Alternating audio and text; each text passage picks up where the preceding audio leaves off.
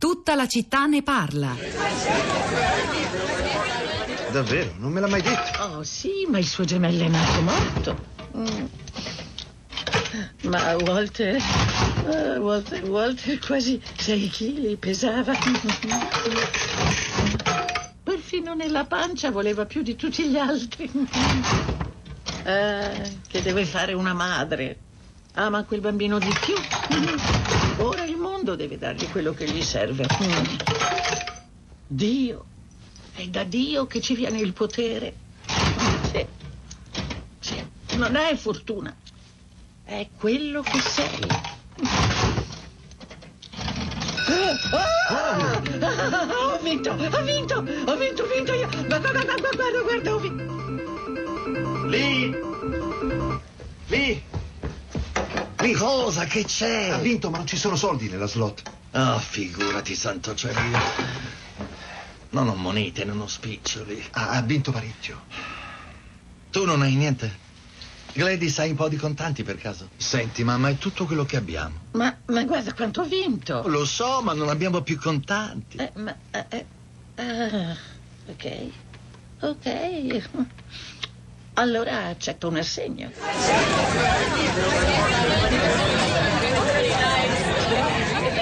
Ed eccola una tra le tante esperienze di gioco nel cinema, una clip tratta dal film Dietro i candelabri del 2013, diretto da Steven Soderbergh con Michael Douglas e Matt Damon nei panni del pianista Liberace e del suo giovane amante Scott Thompson. Avete sentito il rumore delle slot, il rumore di fondo di questa puntata di tutta la città ne parla dedicata alla dipendenza da gioco d'azzardo, alle misure di contrasto, anche alla voce del mondo che ci lavora sull'azzardo e sono tanti, 150.000 addetti, un gettito importante anche dal punto di vista erariale. Eh, il tema è complesso da, da, da, gesti- da capire eh, prima ancora che da, gestire. Stanno arrivando molte testimonianze preziose, difficili.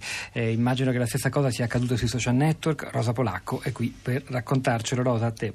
Ciao Pietro, buongiorno, buongiorno a tutti. Sì, lo sai che è un tema che interessa, appassiona, che eh, ci porta sempre molte testimonianze dirette da parte degli ascoltatori, oltre che le riflessioni. Allora comincio con quello che è arrivato stamattina durante la puntata sul nostro profilo Facebook della città di Radio 3. Cioè, Graziano racconta una cosa che gli è successa. Dice qualche giorno fa davanti a un'agenzia SNAI mi ferma un ragazzo minorenne e mi chiede scusi mi può fare una giocata? E io rispondo farei di tutto per farti un favore, ma non questo. Cominciamo da noi adulti, ne ho ben donde. Marina si interroga sulla distanza del, dei centri di gioco, dei luoghi dove si gioca dalle scuole di cui abbiamo parlato dice ma la distanza delle scuole per i genitori o gli alunni? Secondo me dovrebbero fare queste sale distanti chilometri da qualsiasi centro abitato, anzi eliminarle totalmente. Cristiana interviene sul tema della pubblicità, ma perché non diffondere messaggi ben chiari ovunque, dalle tv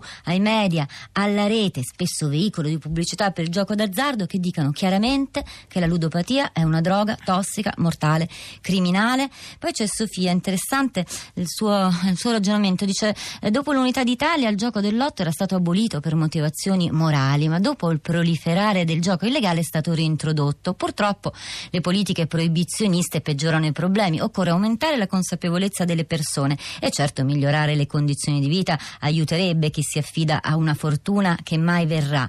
Aumentare la cultura matematica della popolazione sarebbe poi sicuramente d'aiuto. Sarebbe più facile capire che certo qualcuno vincerà ma non sarai tu Andiamo a Novi Ligure, collegato con noi Marco. Buongiorno e benvenuto. Sì, buongiorno.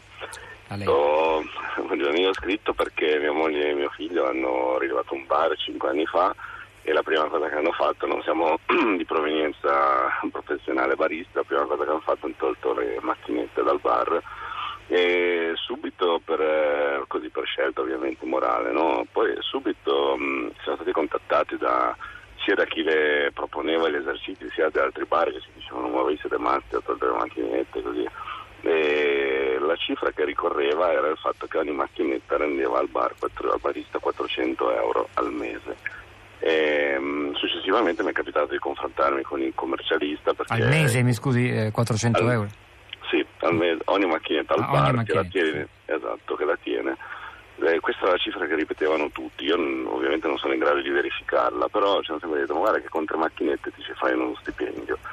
Ehm, senza contare il fatto che poi molto spesso il barista o comunque chi ha la macchinetta nell'esercizio sa quante volte le persone si stanno giocando perché a un certo punto mette la scritta guasto, la spegne, aspetta che le persone escano e gioca a sua volta perché sa che a quel punto potrebbe vincere, ma questo è un altro discorso.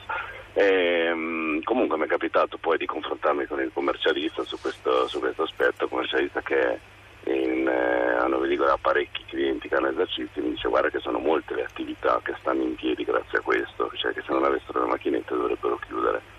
È un commercialista con un rapporto di fiducia, quindi credo che l'abbia detta ragione veduta. Insomma. Marco, grazie, testimonianza credo Prego. utile davvero. Andiamo a Cagliari ora. Walter, buongiorno, benvenuto. Walter mi sente? No? Allora proviamo a vedere se invece è collegata Lucia da Orvieto. Lucia, buongiorno. Sì, buongiorno, vi sento benissimo. A lei la parola, Lucia.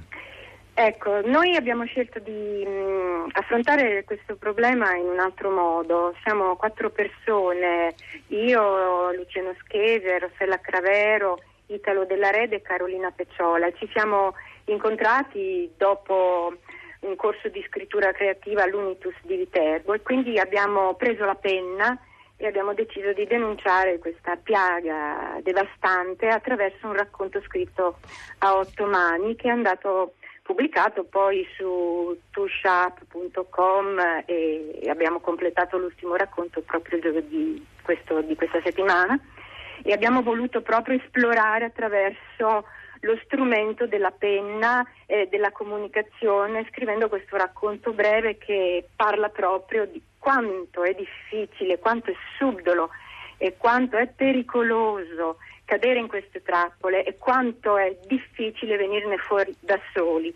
Abbiamo fatto diverse ricerche e abbiamo anche purtroppo riscontrato che c'è un po' tanta paura eh, nell'affrontare questo problema, si preferisce magari parlare di piaghe molto più pesanti, più gravi come la droga. Mi scusi, poi la devo salutare, ma paura di che?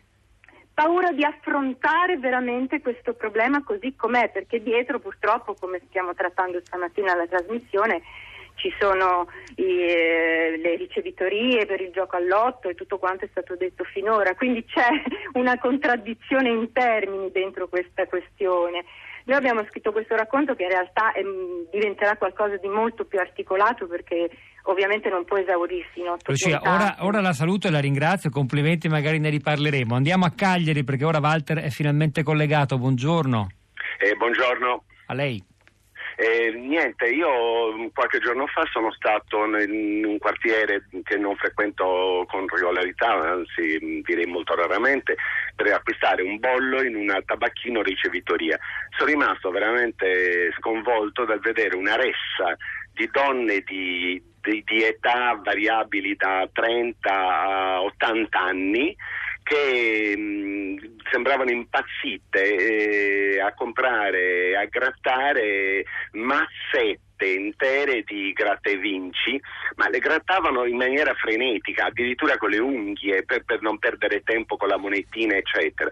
E si davano dei consigli, eccetera, eccetera. Ma queste donne, siccome era zona mercato, avevano dei sacchetti con loro, eh, tanto vestite come può, possono essere vestite le, le sottoproletariate proletarie di, di, di, di, un tempo che, che eh, storico, fai conto, babusche del, del, della Russia pre rivoluzionaria. Walter, fermiamoci qui, l'immagine è un po' dura, ma insomma è l'ultima che lasciamo alla fine di questa puntata, non prima però di aver sentito di nuovo i social network. Rosa Polacco. Allora c'è Maurizio sul gruppo Facebook Radio 3, la nostra radio preferita, scrive a caratteri cubitali 105 miliardi buttati per il gioco d'azzardo legale. Immaginate dare questi soldi alla ricerca, anche solo per una decina d'anni. È il momento di Radio Tremondo con Anna Maria Giordano. Hanno lavorato a questa puntata di Tutta la città ne parla. Alessandro Cesolini alla parte tecnica, Piero Pugliese alla regia, Pietro del Soldà e Rosa Polacco a questi microfoni al di là del vetro. Sara Sanzi, Cristina Faloci e la nostra curatrice Cristiana Castellotti. A lunedì.